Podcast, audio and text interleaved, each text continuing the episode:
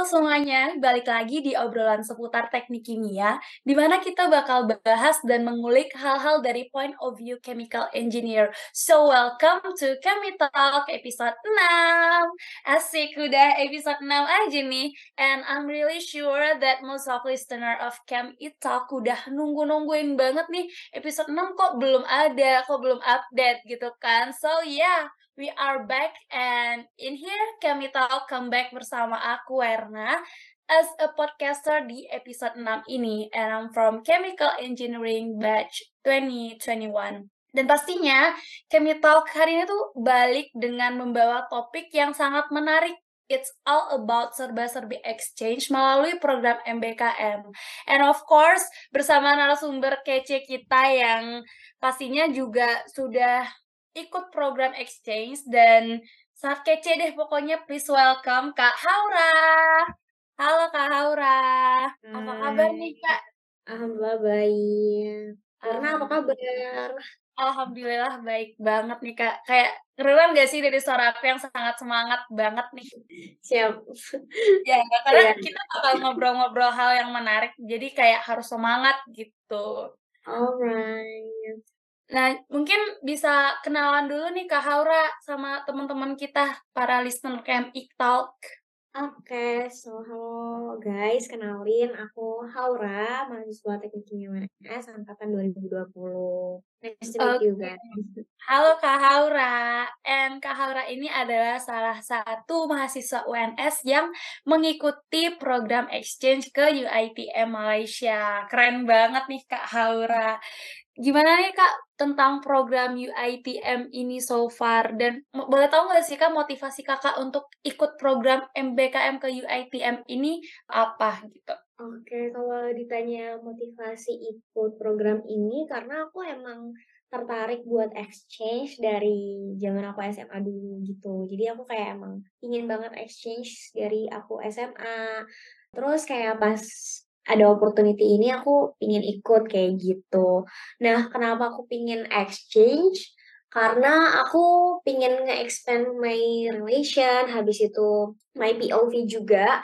Karena kan pasti di tempat yang lain tuh pasti punya culture yang berbeda ya. Meskipun culture-nya tuh nggak jauh beda lah sama Indonesia gitu kan, yang kita tahu. Tapi pasti ada perbedaan di situ yang mungkin aku bisa take lesson dari situ. Terus kayak aku mau ngerasain gimana sih rasanya kuliah di luar negeri, gimana sih jadi mahasiswa sana, dan aku pingin ngecoba itu. Karena menurut aku itu juga sebagai salah satu experience aku yang sebagai mahasiswa kita tuh kayak mumpung masih mahasiswa nih masih bisa coba ini itu dan nge-explore banyak hal jadi kayak why not kayak gitu. Seru banget denger motivasi dari Kak Haura. Mungkin teman-teman dari teknik kimia, especially dan teman-teman yang lagi dengerin podcast ini juga pengen banget nih buat ikutin uh, program exchange gitu. Nggak cuman kayak ITM ya, kayak mungkin dari program-program uh, lain gitu seperti ISMA dan masih banyak program uh, exchange lainnya. Dan so far gimana nih Kak setelah ikut exchange ke UITM beberapa bulan ini so far how was it? Seru sih, ya seru. uh, dosen-dosen di sana itu gimana Kak? Terus teman-teman sekelasnya Kak Haura gimana? Mungkin boleh di-spill? Oke, uh, dosen-dosennya aku baik-baik, teman-temannya juga welcome-welcome, dan informatif gitu. Terus kan aku ini sama teman aku belum bisa ke sana ya sadly, karena kita terhambat sama visa. Cuma teman-teman yang di sana tuh kayak tetap welcome, terus bilang kan mereka kayak ada some class yang kayak hybrid gitu. Nah, terus kayak mereka bilang, "Ayo cepet ke sini," kayak gitu. Terus uh, udah ditunggu gitu-gitu. Terus juga kayak aku kan ngambil lab ya di sana aku ngambil lab juga. Terus kayak mereka selalu informatif gitu sih teman-teman sekelompok aku kayak ngabarin aku terus kayak uh, bikinin video pas lagi nge-lab kayak gitu meskipun kurang catch up bisa catch up karena kayak nggak ngelakuin sendiri cuma kayak uh, that really means a lot gitu kayak itu helpful banget buat aku yang nggak bisa ada di sana gitu Gitu sih. Oh my god, keren banget bisa dapet teman-teman kayak gitu, sangat support ya, Kak, ya. Ngomongin soal visa, barusan Kak Haura ngomongin visa, mention visa. Nah, untuk ngurus visa itu sendiri gimana, Kak? Mungkin bisa dikasih tahu nih sama teman-teman, susah nggak, Kak? Kalau untuk ngurus visa sebenarnya tuh nggak susah, cuma emang ribet dan kayak kita nggak tahu apa yang terjadi ke depannya gitu loh. Kayak tiba-tiba ada revisi, tiba-tiba kayak progres kita ke-postpone. Nah, jadi better kayak siapin tuh jauh-jauh hari, sangat-sangat jauh-jauh hari gitu. Karena aku ini udah ngurus tuh sebenarnya dari bulan Agustus guys, tapi sampai sekarang kayak aku bis belum bisa berangkat karena aku belum bisa dapet visanya kayak gitu. Itu sih. Agak-agak ribet ya kalau ngomongin visa, mungkin bisa di-take notes ya kalau misal pengen exchange ya harus dipersiapkan jauh-jauh hari biar nggak ada kendala gitu. Dari hari H kita bisa langsung caw exchange ke kampus yang dituju gitu.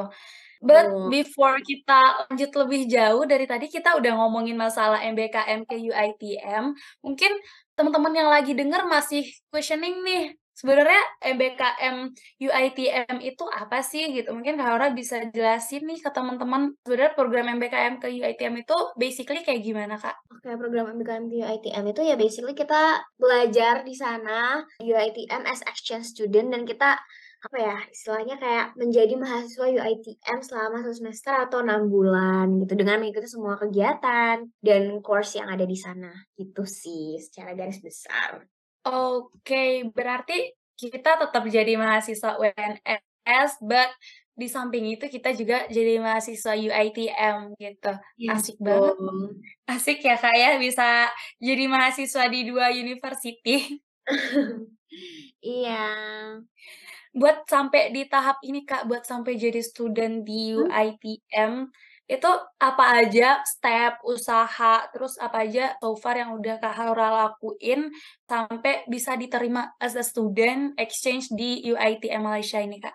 Kalau pas zaman aku sih, aku cuma ngirim skor TOEFL sama IPK ke Pasunu. Terus habis itu sama paspor sih dicek juga gitu. Terus habis itu mungkin yang ribet tuh step setelahnya ya, karena kayak harus ngurus pendanaan ke fakultas, ke kampus, terus habis itu harus ngurus visa gitu. Dan entar visa tuh juga kayak kemarin aku dan temen-temen aku kayak ada beberapa revision gitu-gitu yang ngebikin jadi kayak kehambat kayak gitu.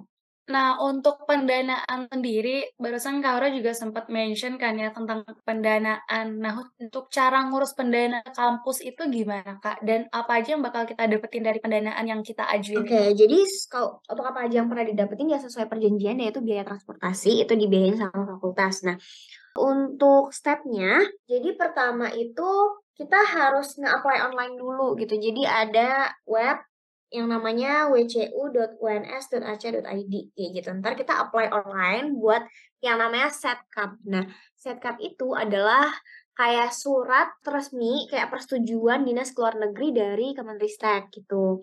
Nah, eee, di situ juga emang agak sus nggak susah, ribet gitu dan lama karena nanti kita ngalamin beberapa step gitu. Yang pertama kan nge-apply online, nanti kalian fulfill semua requirement yang ada di situ dan di-upload. Nah, untuk requirement-nya mungkin di sini kalau yang dari kemarin aku itu yang pertama surat pengantar fakultas, kedua letter of acceptance dari UiTM, terus jadwal, kayak jadwal kegiatan kita, terus habis itu surat tugas, surat keterangan sumber biaya, KTP, sama Karmas. Nah, mungkin di sini ada beberapa yang questioning tentang, eee, jadwal tuh maksudnya gimana ya? Atau kayak surat tugas tuh bentuknya kayak gimana? Itu tenang aja karena ada template-nya. Jadi kalian tinggal masuk ke webnya, terus kayak di situ ada template-nya untuk surat tugas, template-nya ini kalian tinggal download, terus kalian isi dan habis itu upload. Terus kayak kalau misalnya udah finish upload-nya, baru kalian ngajuin ke fakultas, kayak lapor, eee, ini udah upload. Nah, waktu itu aku ke Pak Agus gitu, aku laporan ke Pak Agus kalau misalnya, "Oh, kita udah upload buat Setkap." Nanti dari fakultas, Pak Agus kan sebagai PIC dari fakultas, entar bakal ngajuin atau ngeoper ke univ gitu, kalau misalnya udah ACC nih dari fakultas. Nah, dari univ nanti bakal yang bakal ngajuin ke Kemenristek kayak gitu. Nah, nanti kita kalau misalnya udah sampai univ, kita tinggal update aja gitu. Waktu itu untuk PIC-nya aku sama Pak Aas. Nah, tinggal keep update aja sama Pak Aas, mungkin nanti juga beberapa ada revision gitu, tapi waktu itu aku yang revision tuh dari univnya gitu. Jadi kayak kita cuma keep update, follow up, terus nanti bakal dikabarin kalau misalnya udah udah approve nih, udah turun suratnya. Terus nanti dari surat itu kita langsung ke bendahara fakultas buat pencairan dana gitu. Oh my god, it's too complicated ya, Kak, ya, kalau masalah pendanaan ke fakultas. tapi ya demi exchange dibayarin gitu, apa pun bakal dilakuin nggak sih? Biar kita nggak keluarin duit banyak gitu, biar kita bisa dibiayain sama kampus. Berarti exchange ke UiTM ini salah satu exchange yang di-apply dan bisa, eee, kayak transportasi itu dibiayain sama fakultas gitu ya? Yes, kalau untuk transportasinya. Terus kalau misalnya untuk accommodation-nya nanti kita juga dapat, tapi dari UiTM-nya. Jadi kalau untuk fakultas ya hanya transportasinya gitu. Oke, keren banget sih. Dan tadi Kak Laura juga mention soal TOEFL, dimintain skor TOEFL. Nah, sebenarnya skor TOEFL itu berpengaruh nggak sih Kak? Kayak sertifikasi lain, maybe IELTS, TOEFL, or something like that, itu berpengaruh nggak sih sama kelolosan ke program exchange ke UiTM ini? Oke, sebenarnya kayak any English certificates yang setara sama TOEFL IELTS itu dibolehin kayak Duolingo, itu temen aku ada yang pakai Duolingo, itu boleh jadi kayak nggak apa-apa gitu.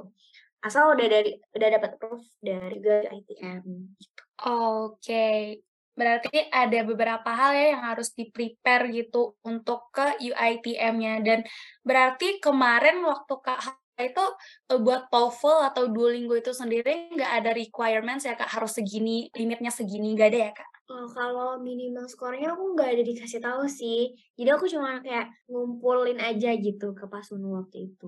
Jadi aku maaf banget nggak tahu Oh, parameternya see. berapa gitu. Kayak aslinya gitu ya, kayak kalau yang dari Pasuninya tuh minimal skornya harus berapa tuh aku kurang tahu gitu. Oke, I see, alright. Dan maybe ini udah beberapa bulan ya Kak ya untuk jalanin program exchange di UiTM. So far Kak Aura ngalamin culture shock gitu nggak sih? Pasti ada lah ya, karena basically kita di Indonesia kayak gini dan mungkin di Malaysia sana ada beberapa hal gitu yang, "Oh ternyata di sini kayak gini." Ada nggak Kak so far? Wah, kalau culture shock tuh sebenarnya nggak banyak, karena aku belum ke juga, jadi mungkin nggak banyak dapat culture shock, belum banyak dapat culture shock gitu.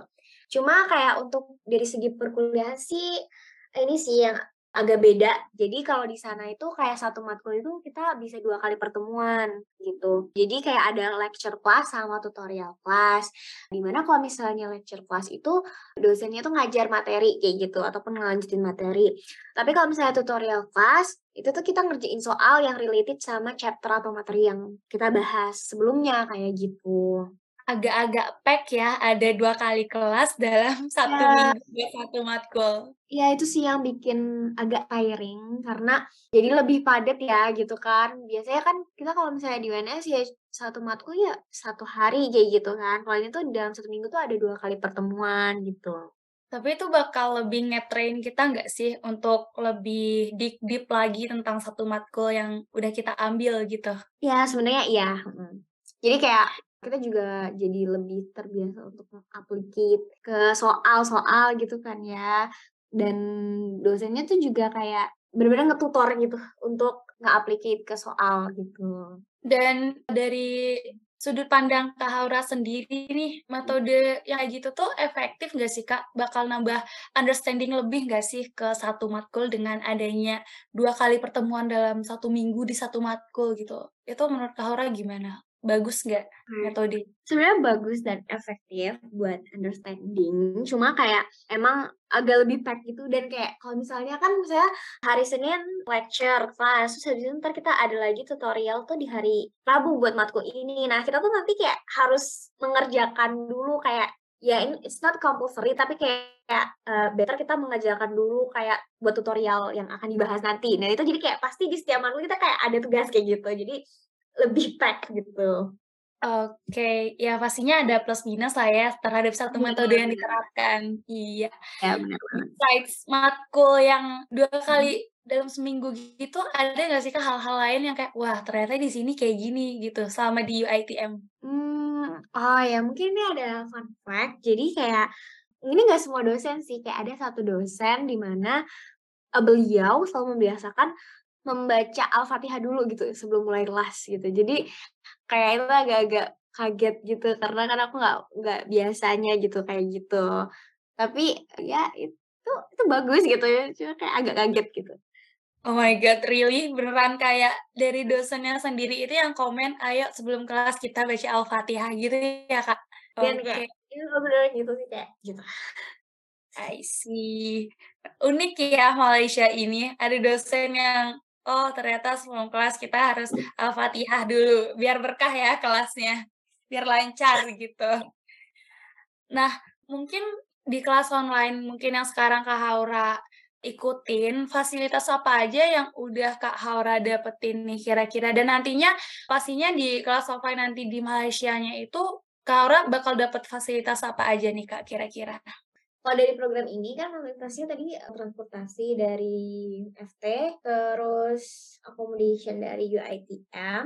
Kalau misalnya untuk perkuliahan tuh, kita dapat MS Team karena mereka emang cenderung lebih makainya tuh MS Team gitu. Cuma ada beberapa juga yang kayak pakai Google Class juga, terus kayak aku dapat kayak email sana, G Drive sana, kayak gitu. Itu untuk G Drive-nya sendiri sama nggak sih Kak, sama Universitas 11 Maret? Di mana kita di-provide beberapa giga gitu untuk setiap mahasiswa kan ada limitnya ya Kak. Kalau di sana gimana Kak, untuk Google Drive-nya sendiri? Oh, kalau di sana aku dapatnya unlimited gitu Google Drive-nya, jadi kayak enak. Wow, unlimited, sumpah. Itu nanti Mhm. unlimited-nya itu selama jadi mahasiswa di sana aja atau bebas sampai setelah lulus pun G Drive-nya masih bisa diakses unlimited gitu, Kak? Wah, aku kurang tahu kalau itu. Tapi kita Oke, lihat tapi ya kalau misalnya aku udah udah sekarang selesai masih unlimited ya, heeh, masih bisa kalau aku udah enjoy selesai programnya apakah dicabut? Enggak tahu. Oke. Mungkin dari teman-teman di sini udah banyak banget nih dapat insight dari Kak Haura tentang gimana cara daftar ke UiTM Malaysianya, terus gimana caranya. Nah, pasti udah nggak sabar banget nggak sih? Udah kayak, "Oh, gue besok kalau buka langsung daftar," gitu. Nah, dari Kak Haura sendiri mungkin ada tips nggak nih, Kak? Gimana caranya kita bisa lolos di program exchange MBKM ini, Kak? Aduh, kalau tips mungkin dipersiapin aja dari sekarang buat skor TOEFL-nya atau IELTS atau Duolingo lah terserah kayak gitu. Terus juga mungkin bisa searching-searching dan cari tahu tentang pembuatan visa dan usahain ya sangat-sangat jauh-jauh hari gitu daripada keberangkatan kalian biar kalian nggak merasakan apa yang aku rasakan, kayak gitu. Meskipun Oke, aku juga berarti dari Agustus sih nge-apply-nya, cuma kayak sampai sekarang belum turun, ya mungkin kita nggak tahu apa yang terjadi gitu kan emang ada Iya. unpredictable situation gitu. Hopefully ya, Kak, ya, bisa segera selesai dan segera berangkat ke Malaysianya dan bisa ngikutin Amin. kelas di sana bareng teman-temannya yang tadi udah di-mention juga super duper baik, super duper kayak support juga. Amin. Thank you. Amin. Nah, buat teman-teman juga perlu di-notes gitu ya, bahwa masalah visa ini harus disiapin jauh-jauh hari gitu, sebagai salah satu tips juga ya biar proses untuk exchange-nya itu lancar gitu. Nah, kalau untuk sistem SKS-nya nih, Kak, itu nge-convert-nya gimana di sana, Kak? Since ini kan udah universitas yang basic-nya sains gitu. Nah, untuk convert SKS-nya itu sendiri gimana, Kak? Banyak nggak sih matkul-matkul yang align gitu sama teknik kimia di UiTM itu sendiri? Oke, rata-rata tuh align semua sih, karena emang kayak, eee, ya kita sama-sama teknik kimia gitu kan. Terus kalau untuk cara mengkonversinya, itu tuh sebelum KRS-an, aku dan teman-teman itu diskusi sama tim rekognisinya teknik kimia UNS. Jadi waktu itu aku diskusi sama Pak Sunu, Pak Adrian, sama Gus Ferisa, buat nentuin kira-kira matkul apa aja yang align, yang di UiTM, sama matkul yang ada di UNS yang semester 5 ini sebenarnya aku harus ambil, kayak gitu. Berarti Kak Haura tetap itu ya, ngambil matkulnya di UNS gitu, based on subjek yang ada di UNS, bukan di UiTM-nya gitu, Kak? Iya, jadi nanti, eee, kita lihat kira-kira di semester 5 ini harusnya ngambil apa aja, misalnya kayak distilasi dan ekstraksi, terus lihat di daftar matkulnya di UiTM, oh ini bisa di-convert dari proses separation kayak gitu, yang linear gitu, kita cari yang linear sama matkul yang memang harus aku ambil di semester 5 ini, gitu. Oke, kira-kira banyak nggak sih Kak, di UiTM ini matkulnya itu kayak yang luas banget nggak cakupannya yang bisa diambil, banyak nggak yang bisa di-convert di UiTM-nya? Karena kalau kita lihat di mungkin ada program exchange yang dari Kemendikbud ISMA, itu kalau kita lihat-lihat kan di sana lebih banyak ke soshum gitu ya, Kak. Jadi kayak kita thinking twice gitu untuk ngambil program itu, since kita juga butuh convert SKS yang banyak kan. Nah, di UiTM itu gimana, Kak? Kalau di UiTM banyak sih, dan enaknya juga mereka tuh open credit, jadi kayak kita bisa kadang kan nggak sesuai ya, misalnya di sini tuh semester ganjil, tapi di sana semester genap gitu. Nah, enaknya karena mereka open credit, aku bisa ngambil yang semester genap juga, jadi kayak lebih mudah gitu lah, memudahkan aku kayak nggak harus semester ganjil sama semester ganjil atau semester genap di semester genap gitu. Jadi kayak aku bisa ngambil matkul semester genap juga gitu. Terus kalau dibandingin sama ISMA, uh, setahu aku emang nggak banyak gitu loh pilihannya. Mungkin ada universitas yang kayak menyediakan matkul yang lumayan banyak linear gitu sama matkul yang ada di kita, cuma itu kayak nggak banyak universitasnya gitu. Kan kalau ISMA kan ISMA kan banyak ya partner universitasnya kayak gitu. Nah gitu sih, mungkin kalau misalnya dibandingin sama ISMA ya, itu saya tahu aku gitu. Oke, berarti kalau misal teman-teman mau exchange berarti ini bisa jadi consideration juga ya Kak ya kalau pengen dapetin convert lebih dan pastinya ada plus minus juga kan kalau di UiTM kita bisa dapat convert lebih tapi kalau ISMA ini areanya itu kayak lebih luas gitu pengen kampus yang dari luar negerinya lebih luas jadi kayak bisa jadi consideration gitu ya Kak. Iya betul. Oke, udah banyak banget ya yang bisa kita dapetin insight-insight dari Kak Haura related to gimana caranya kita bisa exchange ke UiTM gitu. Dan ini udah langsung banget nih dari mahasiswa, dari student exchange dari chemical engineer itu sendiri. Nah, mungkin dari Kak Haura ada nih bisa ngasih close statement mungkin buat teman-teman yang pengen ikut exchange ke UiTM sendiri. Mungkin bisa dikasih close statement dikit, Kak? Oke. Semangat buat teman-teman yang mau join. Mungkin sedikit banyak tadi udah dengar cerita aku, kayak kalian udah bisa ngeraba nih sebenarnya uh, gimana nanti mungkin tantangan apa aja yang kayak kalian bakal hadepin. So, siapin mental dan juga siap-siap aja lah dari sekarang gitu. Kayak kalian mungkin kalau misalnya ada yang kurang jelas atau kayak ada pertanyaan yang mungkin belum di-mention di sini dan kalian bingung, itu bisa approach aku nggak apa-apa gitu. Thank you. Semangat semuanya. Alright. Thank you Kak Haura. Nah, boleh banget nih dari teman-teman yang masih pengen tahu lebih lanjut tentang student exchange, especially ke UiTM ini boleh nge-approach Kak Haura. Betul juga udah di-mention gitu. Oh my god, thank you so much Kak Haura for udah luangin waktunya buat ngobrol-ngobrol nih di Camp Italk episode 6 ini tentang gimana caranya ikut exchange ke especially ke UiTM. Nah, mungkin dari teman-teman sendiri juga udah cukup ya have enough information gimana caranya untuk ikut program MBKM Exchange ke UiTM Malaysia ini. Nih, thank you so much untuk follow Camp Italk dan untuk dengerin Camp Italk episode 6 ini. Mungkin di Camp Italk episode 6 ini kita uh, pamit undur diri dulu dan jangan lupa masih ada Camp Italk episode ke-7. Jangan lupa stay tune di uh, Spotify-nya Camp Italk. Jangan lupa untuk always follow up informasi-informasi terkait exchange lainnya besides yang udah kita provide di Camp Italk pada episode kali ini. Thank you for listening us and see you bye-bye di episode 7 Camp Italk. Bye-bye.